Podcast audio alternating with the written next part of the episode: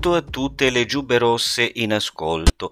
Con la puntata di oggi vorremmo dare inizio ad una serie di interviste dedicate in particolare alle prossime elezioni politiche. A questa competizione elettorale per molti versi cruciale parteciperanno, come saprete, non soltanto i grandi partiti tradizionali, quelli per intenderci che invadono quotidianamente le pagine dei giornali e gli schermi televisivi, talvolta con spettacolini davvero poco edificanti, bensì anche delle formazioni politiche e delle liste radicalmente antagoniste rispetto al panorama attuale.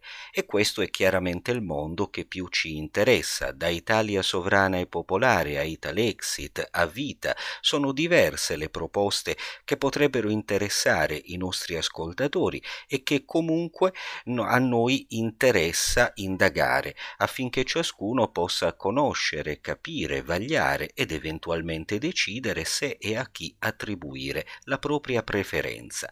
Cominciamo quindi oggi intervistando il giornalista Gilberto Trombetta, candidato per la lista Italia sovrana e popolare. Grazie intanto Gilberto per averci accordato questa intervista. Ciao Gavino, ben trovato, ovviamente grazie a te al canale Giubbe Rosse per l'invito e ben trovati a tutti i vostri ascoltatori naturalmente.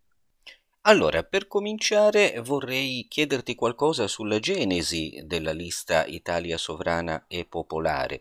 Intanto si tratta di una proposta che aggrega e che unisce e questo già mi pare un punto di forza importante, unisce peraltro eh, associazioni, realtà, forze politiche che hanno dei lunghi percorsi autonomi alle spalle, talvolta anche molto diversi fra loro. Esattamente, questo è un punto che devo dire, anche se non è un punto programmatico, ma è un punto di cui andiamo particolarmente orgogliosi. Mm, senza starle a citare tutti, ci tengo a dire che Italia Sovrana e Popolare comprende circa una trentina tra partiti, movimenti e associazioni che hanno espresso per queste elezioni o che esprimeranno, se andrà a buon fine come sembra stia andando la raccolta delle firme, circa 400 candidati in tutta Italia. Un'opera di sintesi che per dimensione e riuscita non si era mai vista nel campo del dissenso. Quindi è una cosa di cui andiamo particolarmente orgogliosi. Eh, anticipo sì. alcune possibili domande. Forse ci sarebbe potuto essere qualche nome in più, qualche lista in più. Non mm. è stato possibile per un insieme piuttosto lungo e articolato di ragioni, ma senza la colpa di nessuno. Come hanno mm. avuto modo di dire Stefano D'Andrea di Riconquistare l'Italia, Marco Rizzo del Partito Comunista e anche Francesco Toscano di Ancora Italia, non vediamo le altre liste antisistema che stanno come noi provando a raccogliere firme come avversari né tantomeno nemici. A loro va il nostro più grande in bocca al lupo, sperando di poterci ritrovare tutti insieme in Parlamento a fare un'opposizione coesa. Ecco, questo mi pare un ottimo presupposto. E allora ti chiedo, quali sono secondo te le potenzialità elettorali di Italia eh, sovrana e popolare? Quali saranno poi eventualmente le prospettive eh, di alleanza e di lavoro comune qualora in Parlamento doveste entrare voi e anche altre liste antisistema? Ma soprattutto mi interessa sapere quali sono secondo te le potenzialità elettorali anche in rapporto ad un altro dato che non possiamo trascurare, che è quello sull'astensionismo che si prevede altissimo. Ti ringrazio per la duplice domanda, Gavino, a cui risponderò in ordine. Eh, le prospettive quali sono? Realisticamente molto buone, lo capiamo da due cose. Innanzitutto dai sondaggi che hanno, quei pochi sondaggi che hanno compreso però tutte le forze antisistema, penso per esempio a quello realizzato da BioBlue che però ha avuto più di quasi 30.000 risposte, molto di più di quanto del campione che di solito viene utilizzato dai sondaggisti più famosi come Pagnoncelli, che di solito si fermano a 1000-2000. Beh, sì. Italia Sovrana e Popolare è risultata di gran lunga la forza antisistema preferita da questo potenziale bacino elettorale. E l'altra, quali sono le prospettive ehm, all'interno del Parlamento di allearsi? Io credo che siano molto alte. La volontà c'è da parte di tutti, si sono scelti legittimamente, direi, percorsi diversi è un peccato non aver potuto creare un'alleanza ancora più allargata, ma questo non vuol dire che all'interno del Parlamento poi non si lavorerà insieme in maniera coesa perché molti degli obiettivi, non tutti, questo va detto, vengono condivisi dalle forze antisistema. Per quanto riguarda l'astensionismo, ehm, dal mio punto di vista è condivisibile o accettabile solo in un caso, cioè quando il cittadino, tra le varie proposte politiche, anche extraparlamentari, non intravedesse un partito che rappresenta i suoi ideali, in cui non si rispecchia, in cui non vede o non vedrebbe tutelati i propri interessi, in quel caso molto, anzi sicuramente è legittimo non andare a votare o ancora meglio andare ad annullare la scheda. Ma tutti coloro, e purtroppo sono tanti, che pensano di, che pensano di poter delegittimare questo infame sistema che non negli ultimi due anni, ma da 30 anni sta massacrando i cittadini italiani, ma ci sono problemi simili nel resto del mondo, sono, mi dispiace dirlo, degli ingenui, perché il sistema, cioè le elite che ci eh, dirigono, che ci comandano, che prendono le decisioni, hanno dimostrato in Italia come nel resto del mondo di non cercare e di non avere bisogno del consenso se noi cittadini fossimo i primi a chiedergli di annullare le elezioni perché tanto non servono più, sarebbero le persone più felici della terra.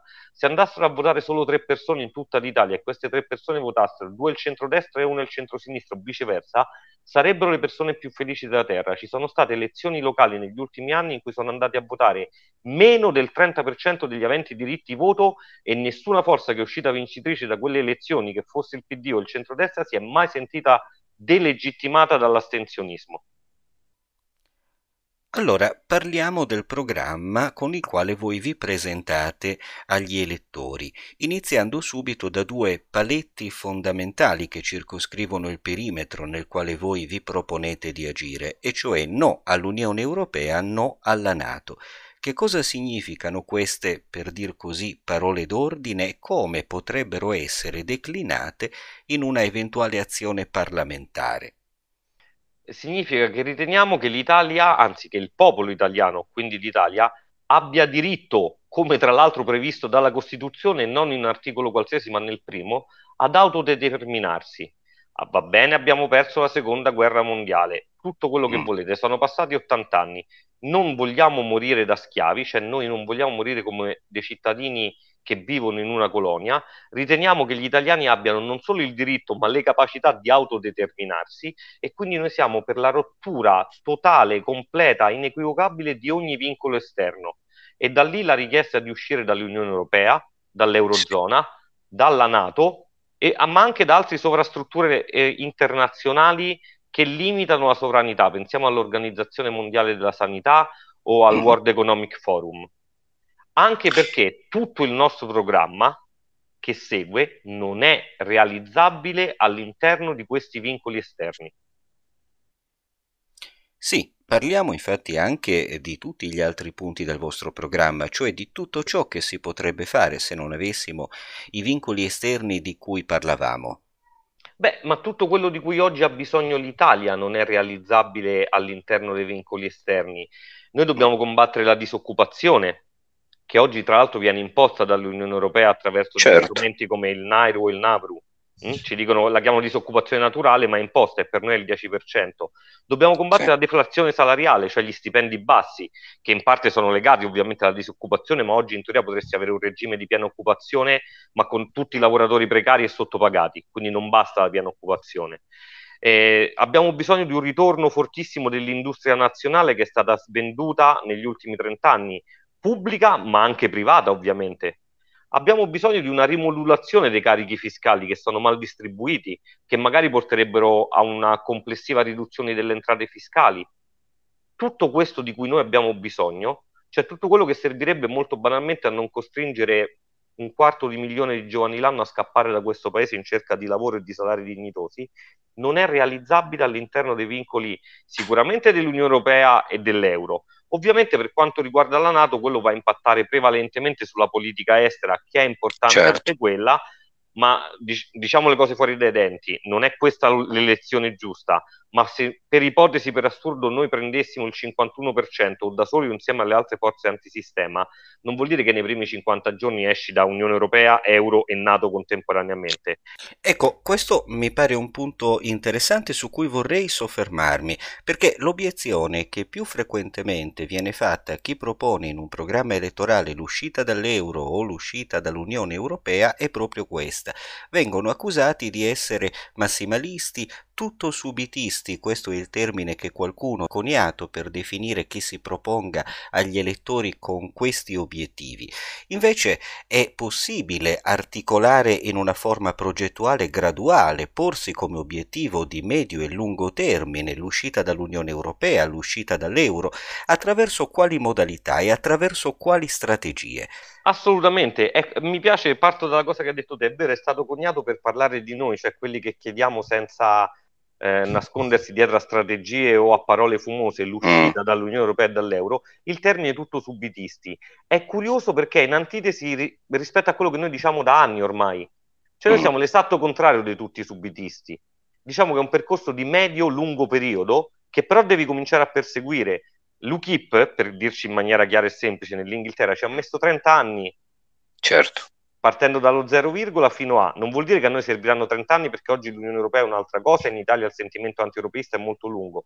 Ma soprattutto tu devi riuscire ad uscire dall'Unione Europea e dall'Eurozona eh, limitando a monte e a massimo i possibili danni, per quanto limitati nel tempo, che subirebbe comunque l'Italia, perché anche su questo non bisogna prendere in giro i cittadini. Quindi dovresti fare tutto nei primi 100 giorni o primo anno in un ipotetico governo sovranista, tutti dei provvedimenti che servirebbero a tutelare l'Italia nel caso in cui non si riuscisse a perseguire la soluzione migliore. La soluzione migliore non è l'uscita unilaterale dell'Italia dall'Unione Europea e dall'Eurozona, ma mettersi seduti perché tu sei l'Italia e non la Grecia dicendo agli altri Paesi membri noi vogliamo uscire, facciamo tutto il botto per un anno e due o ci mettiamo seduti intorno a un tavolo e questa cosa deleteria che non funziona la smontiamo tutti insieme? Però tu devi essere pronto alla famosa risposta e se ci dicono di no, e se ci dicono di no, tu devi avere un sistema di pagamenti alternativo, se non completo, già quasi pronto. Devi essere pronto a bloccare immediatamente, per esempio, la libera circolazione dei capitali, quindi una possibile fuga dei capitali. Devi essere pronto a, allo scenario peggiore, che è quello in cui gli altri stati dell'Unione Europea decidono di suicidarsi tutti insieme economicamente, ma teniamo conto che anche nello scenario peggiore possibile, cioè l'uscita unilaterale dell'Italia dall'Eurozona, con i mercati che ti fanno la guerra e gli altri paesi che ti fanno la guerra economica ovviamente, tu sei in grado di limitare i danni. E ricordiamoci che dopo uno o due anni, massimo tre, in cui si ballerebbe un po', noi balliamo da 30 anni, ricordiamocelo, sì. avresti delle prospettive di rinascita e di ricrescita inimmaginabili e impossibili all'interno dei quadri normativi sovranazionali attuali. Sì, a proposito di quadri normativi sovranazionali, eh, buona parte della campagna elettorale si sta giocando, come sai, eh, sulla annosa questione del PNRR. Ecco, qual è la posizione di Italia sovrana e popolare in merito alla natura e agli interventi che questo piano richiede? In merito, direi, a questi aiuti eh, vengono presentati come tali, ma noi sappiamo che sono di fatto un vero e proprio capestro.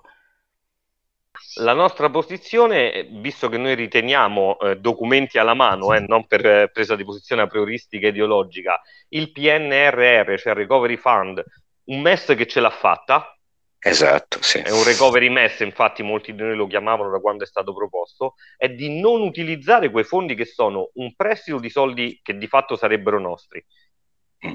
Ci, quando ti fanno un mutuo non ti regalano i soldi per comprare la casa, te li prestano e tu glieli ridai eh, è la stessa identica cosa, però l'Unione Europea pretende di dirti quale casa devi comprare, in quale zona di Roma, io che vivo a Roma o del pro, della propria città, e come arredarla. Queste sarebbero le famose condizioni, perché mm, sì. non condizionalità, in realtà non esiste in italiano condizionalità, legate al recovery mess. Eh, ci chiedono circa 500 riforme nel giro di 5 anni. Vuol dire che qualsiasi governo verrà eletto nelle prossime elezioni del 25 settembre che non sia disposto anche a rompere unilateralmente l'Unione Europea o a violare i trattati, non potrà fare nessuna scelta rilevante in campo economico perché c'è il pilota automatico. Noi la Troica ce la siamo messa volontariamente in casa. Sì, grazie anche a Mario Draghi, cioè al tecnocrate insediatosi al momento giusto per poter eventualmente scongiurare il pericolo che un governo successivo di natura diversa possa anche solo pensare di esprimere posizioni eterodosse rispetto alle volontà di Bruxelles. Infatti Mario Draghi è un'altra personalità, eh, come dire, eh, che segna un punto di differenza tra voi, le le altre listre antisistema e il resto del mondo politico che compete alle elezioni del 25 settembre, perché tutti gli altri in qualche modo sono collaterali o tangenti, eh, se non all'operato del governo Draghi, quantomeno alle prospettive che esso ha indicato. La stessa Giorgia Meloni si è più volte dichiarata su numerose questioni perfettamente in sintonia con quel governo che pure a parole avrebbe dovuto osteggiare. Voi invece, voi come Italexit, come Vita, vi ponete in radicale alternativa, in radicale opposizione rispetto a Draghi e a tutto ciò che rappresenta questa sua famigerata agenda che ormai è diventata il come dire, feticcio intorno a cui si gioca una campagna elettorale forse fra le più scontate della nostra storia. Assolutamente, ma quella che viene chiamata comunemente negli ultimi mesi agenda Draghi non è altra che l'agenda ordoliberista dell'Unione Europea e delle istituzioni sovranazionali. Draghi non si è inventato niente, d'altronde noi lo conosciamo bene, molti pare esserselo scordato, ma Draghi ha una storia politica molto lunga, nasce già negli anni 80, ma noi la vediamo in tutto il suo splendore esplodere negli anni 90. Tutti parlano di Prodi per quanto riguarda la svendita dell'IRI, ma il vero burattinaio, o quantomeno un corresponsabile ugualmente responsabile, come no, se non più di Prodi, è esattamente Mario Draghi, che era direttore generale del Tesoro, è lui che ha svenduto tutta l'industria pubblica. E quando si parla di credibilità sui giornali dominanti, si intende quello, cioè che le elite sovranazionali sanno che Mario Draghi è uno che segue gli ordini come un bravo cameriere è venuto a svendere quello che è rimasto dell'Italia e dell'Italia è rimasto molto nonostante tutto. Eh. Siamo ancora la seconda potenza manifatturiera europea, abbiamo tra i più grandi risparmi privati al mondo insieme al Giappone, 8 italiani su 10 vivono, cioè possiedono la casa in cui vivono. Queste sì. sono cose che non stanno bene e vogliono essere espropriate. I risparmi, eh, le case e, eh, e anche ancora la capacità produttiva che nonostante tutto l'Italia ha mantenuto. Vorrei anche passare ad un altro tema particolarmente caldo in questa campagna elettorale. La pagina pandemica, come sappiamo, è ancora lontana dal chiudersi. Voi avete fatto delle dichiarazioni piuttosto precise nel vostro programma relativamente all'obbligo vaccinale al Green Pass di rifiuto totale di queste metodologie e di questi strumenti. Ciò nonostante non sono mancate le polemiche sul web relativamente anche ad alcuni vostri candidati che in passato non hanno avuto sempre posizioni diciamo così chiare e nette su questa materia che tanto interessa e giustamente il bacino elettorale al quale voi prevalentemente vi rivolgete. Allora ti chiederei, chiarifichiamo una volta per tutte qual è la posizione di Italia sovrana e popolare in relazione a questi temi. Molto volentieri anche perché anche qua mi dai modo adito a rispondere a domande legittime che ci vengono posti da potenziali elettori, simpatizzanti o semplicemente cittadini che negli ultimi due anni si sono sentiti, giustamente direi, particolarmente con, colpiti per non dire perseguitati. Eh, ci tengo a dire che noi abbiamo sempre rigettato la polarizzazione imposta dall'altro che ha messo contro vaccinati e non vaccinati come noi abbiamo sempre combattuto in piazza insieme a milioni di cittadini negli ultimi due anni le discriminazioni contro chi legittimamente sceglieva di non vaccinarsi, noi siamo contrari ovviamente anche alla discriminazione contraria. Noi non siamo contrari ai vaccini, anche uscendo fuori dal Covid, eh? attenzione. Sì. Noi siamo per la libera scelta terapeutica. Certo non siamo per discriminare chi legittimamente, speriamo ben informato e soprattutto ben consigliato dal proprio medico curante che dovrebbe conoscere la storia clinica del proprio paziente, decide di vaccinarsi, Covid o non Covid. Non siamo per l'ennesimo conflitto orizzontale. Noi non discriminiamo i vaccinati come non abbiamo mai discriminato i non vaccinati. Siamo per la libera scelta. Io ci tengo a specificare questa cosa perché purtroppo anche nella nostra area ci sono persone che avendo subito veramente tra- trattamenti infami negli ultimi due anni, si sentono però legittimate a poter provare a fare il contrario, cioè a discriminare chi ha scelto di vaccinarsi. Come non fa del male a nessuno chi sceglie di non vaccinarsi, la scelta del singolo individuo di vaccinarsi non lede le libertà e le scelte del prossimo, non è un nostro nemico. Sì. Detto questo, sì. noi ovviamente rigettiamo l'aggressione ai diritti fondamentali sanciti dalla Costituzione che è avvenuta negli ultimi due anni e che è stata possibile in Italia in quella misura e per quella durata proprio alla luce di quello che è già stato fatto nei 30 anni precedenti, permettimi questo piccolo inciso, se, non voglio fare polemiche, in Italia negli ultimi vent'anni i poveri assoluti sono triplicati. Vorrei vedere qualcuno che ha il coraggio di andare a dire a chi ha perso la casa e il lavoro ed è finito sotto un ponte negli ultimi vent'anni che i suoi diritti sono stati aggrediti solamente negli ultimi due anni con lascia passare l'obbligo vaccinale. Io sono la persona più felice del mondo che negli ultimi due anni tantissimi italiani, migliaia, quasi milioni di italiani hanno aperto gli occhi su quello che è diventato lo Stato in mano alla peggior classe politica di sempre, ma è un percorso che viene da lontano. Per il semplice fatto che prima degli ultimi due anni non erano stati colpiti da provvedimenti che servono a ledere i diritti fondamentali, casa, lavoro, istruzione, accesso alla sanità, non vuol dire che non fosse successo prima a milioni di altri connazionali. Quindi la nostra critica unisce i puntini. Noi siamo tra i pochi che dicono quello che è successo negli ultimi due anni viene da lontano, è un percorso specifico, va contrastato nel, tuo, nel suo insieme. Lo Stato deve ridurre gli ostacoli che impediscono all'individuo di realizzarsi socialmente, economicamente, umanamente, non metterne di nuovi. Quindi rigettiamo tutto quello che sono state le decisioni anche prima del lascia passare degli obblighi, anche solo con le chiusure che non hanno salvato una vita che è una e hanno ammazzato parte della domanda interna e quello era l'obiettivo. Rifiutiamo uno Stato totalitario che attraverso le, eh, come dire, gli sviluppi tecnologici vuole avere più facilità di, di controllo della popolazione.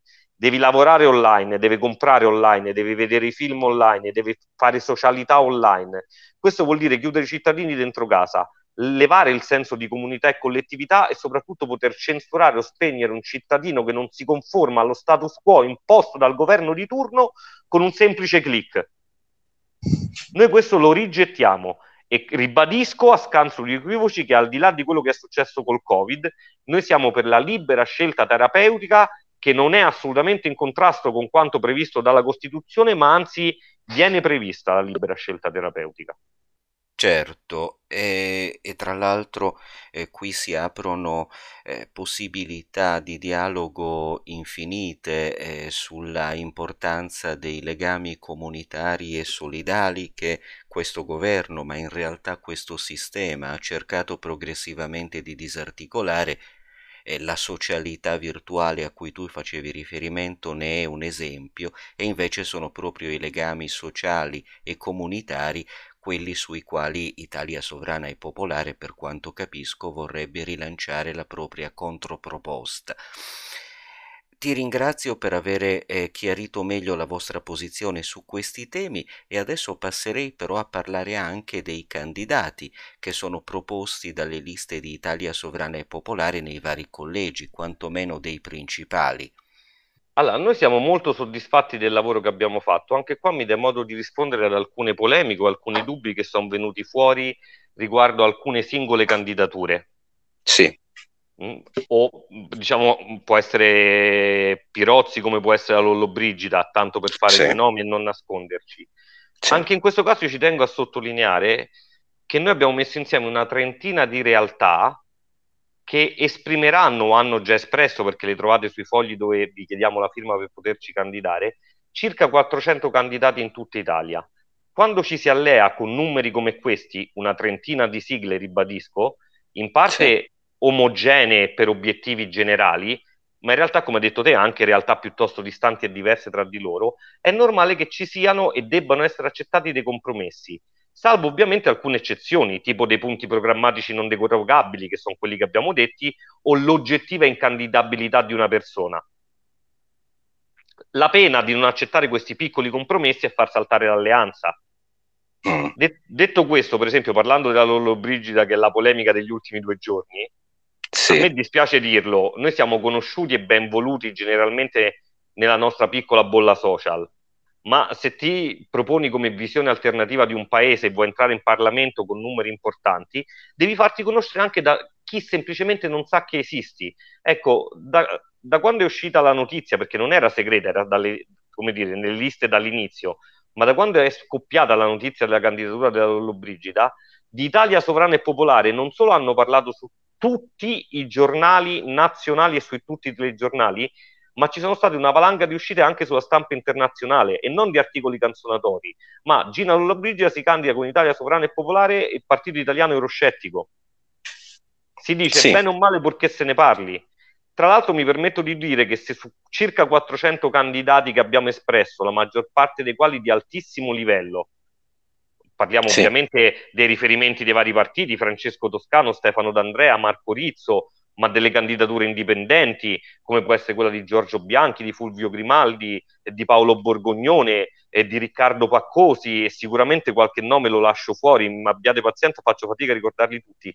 Se su 400 candidati il problema, programma a parte che quasi tutti quelli della nostra area condividono, è nella candidatura di due persone su 400, tra l'altro vi invito di andare a vedere messe dove, perché poi ci sono sì. collegi e collegi può essere capolista un plurinominale o può essere quarto nomine un plurinominale o può essere nell'uninominale. Le possibilità sì. di elezione cambiano drasticamente, quindi io vi invito a fare questo sforzo. Ecco, se una candidatura è innocua politicamente, perché non stiamo parlando della Bonino di Speranza quando parliamo di Gina Lollobrigida, quindi è politicamente certo. innocua. Il massimo dell'accusa che io le ho visto rivolgere è che si è fatta vaccinare a 95 anni ma come dicevo in una risposta precedente, ma noi non siamo per la guerra tra vaccinati e non vaccinati. Un vaccinato non è nostro nemico, sì. è chi è per l'obbligo, è chi è per togliere i diritti garantiti dalla Costituzione attraverso il ricatto che è un nostro nemico, non chi liberamente ha scelto di vaccinarsi o di non vaccinarsi, o chi anche legittimamente può aver ceduto al ricatto che ha subito nell'ultimo anno e mezzo. Sì. Per molti il lavoro è rinunciabile, non certo. tutti se la sentono di mettere la famiglia a, a rischio se sono responsabili di altre persone rinunciando al lavoro. Quelli non possono mai essere i nostri avversari, i nostri nemici. Certo. Quindi se l'unica cosa che si rinfaccia a Lollobrigida è che si è fatta vaccinare a 95 anni quando ci ha dato una visibilità che pur avendo candidato professionisti, professori universitari, eh, ideologi di vario tipo, giornalisti di altissimo livello, economisti, avvocati, di noi nessuno si è mai occupato, Beh, se la colpa della Lollobrigida è essersi fatta vaccinare alla luce della visibilità che ci ha regalato e alla luce di 400 candidati espressi, probabilmente chi decide di non votarci per quello, diciamoci la verità, non era particolarmente convinto dall'inizio, che è una scelta legittima. Sì, certo.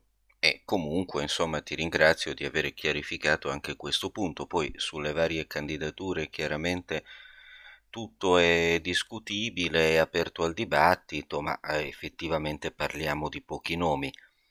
Non mi nascondo dietro un dito, avessi composto io da solo i 400 candidati, forse qualche nome diverso in posizione diversa ci sarebbe stata, ma far saltare un'alleanza di questa portata politica e storica per uno, due, tre nomi o la posizione in cui sono stati messi, a me sembrerebbe una follia, onestamente, visto che poi l'unità dell'area ci viene richiesta da anni, anni e anni. Sì, anche questo è vero. Ora, voi siete riusciti comunque già a realizzare un primo miracolo, perché nonostante le condizioni non particolarmente favorevoli, che peraltro sono il frutto di scelte politiche deliberate e per quanto mi riguarda anche intenzionalmente rivolte a mettere in difficoltà le sigle antisistema, siete comunque riusciti, per quanto ho capito, a completare o è in via di completamento la raccolta delle firme necessarie per la presentazione delle liste e questo mi pare già un ottimo risultato viste le condizioni di partenza. Significa che ci sono molte persone interessate a questo progetto e questo lascia ben sperare per una campagna elettorale proficua e positiva? Assolutamente, anche qua devo dire, eravamo, mm, come dire, mm, decentemente ottimisti, ma la risposta non solo in termini di numeri, ma anche di entusiasmo, devo dire, che abbiamo ricevuto in tutta Italia in queste due settimane di raccolta firma ha, ci ha sorpreso veramente. Eh, ci tengo a dire che già, noi dobbiamo raccogliere almeno 750 firme in ognuno dei 49 collegi plurinominali della Camera. Senato viene a ricasco, quindi parlo di quelli che sono più numerosi che sono della Camera. Sono quasi 40.000 firme in tutta Italia. Noi non solo abbiamo largamente superato le 50.000 firme in tutta Italia, già adesso, ma in sì. molti collegi è vero che devi raccogliere minimo 750 firme, massimo però ne puoi raccogliere 2000, non ne puoi presentare 2005.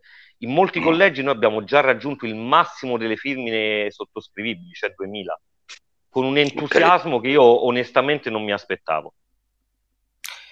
E quindi mi pare che siano questi ottimi presupposti, anche perché il lavoro che seguirà dopo, cioè la vera e propria campagna elettorale, sarà sicuramente difficilissima e eh, è facile prevedere che i media più importanti cercheranno in tutti i modi di oscurarvi o di screditarvi, ma soprattutto credo di oscurarvi nonostante eh, tutte le normative, i discorsi sulla par condicio, eh, il pluralismo dell'informazione, eccetera. Assolutamente sì, anche perché nel nostro piccolo come riconquistare l'Italia, ma sicuramente vale anche per il Partito Comunista, che è una storia di Marco Rizzo, che è una storia più lunga della nostra.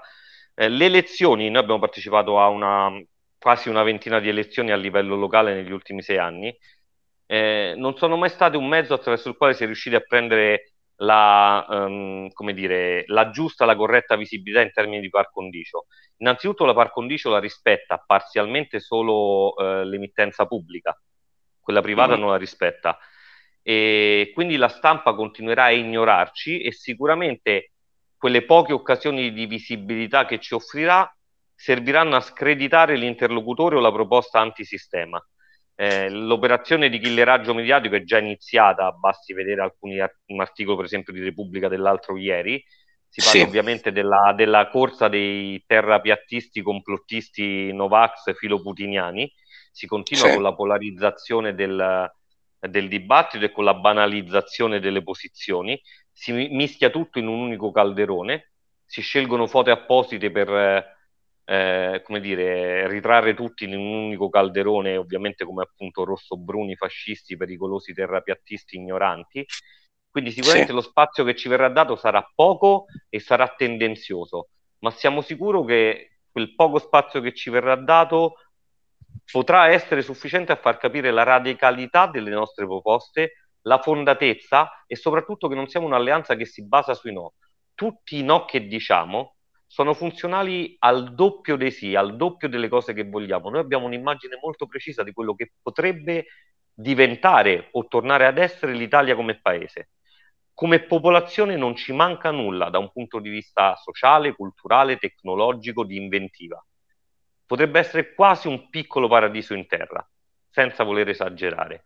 Quindi noi abbiamo un'idea di paese e tutti no che diciamo fondamentalmente ai vincoli esterni servono solo perché in, che sappiamo che siamo in grado di autodeterminarci e che il futuro che potremo costruirci da soli sarebbe di gran lunga migliore di quello che ci hanno costruito negli ultimi trent'anni.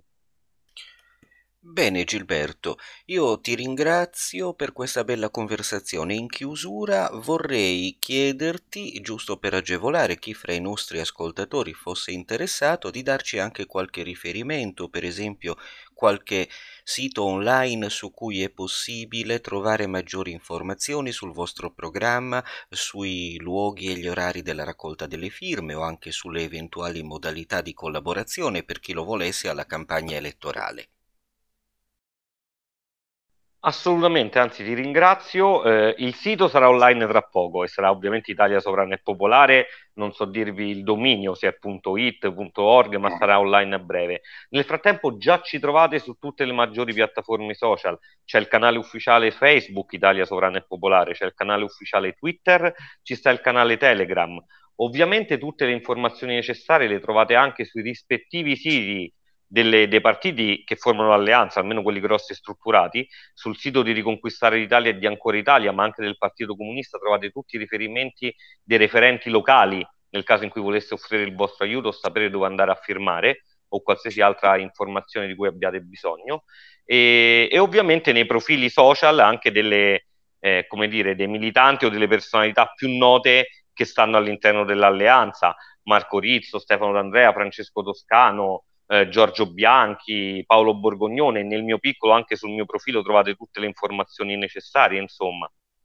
Eh, non lo abbiamo citato, ma credo sia candidato con voi anche Claudio Messora, sbaglio l'editore di BioBlue. Assolutamente, c'è anche Claudio Messora, c'è Enzo Pennetta, ci sono ehm, tante altre personalità di cui mi scuso se ho scordato il nome, ma veramente Vabbè. il numero di, di, candidati è tanto e qualcuno può sfuggirmi, ma ripeto, la maggior parte dei quali sono di altissimo livello, anche magari nomi che il pubblico um, o comunque la nostra area non conosce, sono presi dai quadri locali, dei referenti locali, militanti di lungo corso dei singoli partiti, non saranno conosciuti, non saranno famosi, ma sono persone veramente in gamba che hanno le idee molto chiare. Bene, io ti ringrazio Gilberto per questa bella chiacchierata, naturalmente faccio un grandissimo in bocca al lupo a te e a tutti gli altri candidati di Italia Sovrana e Popolare.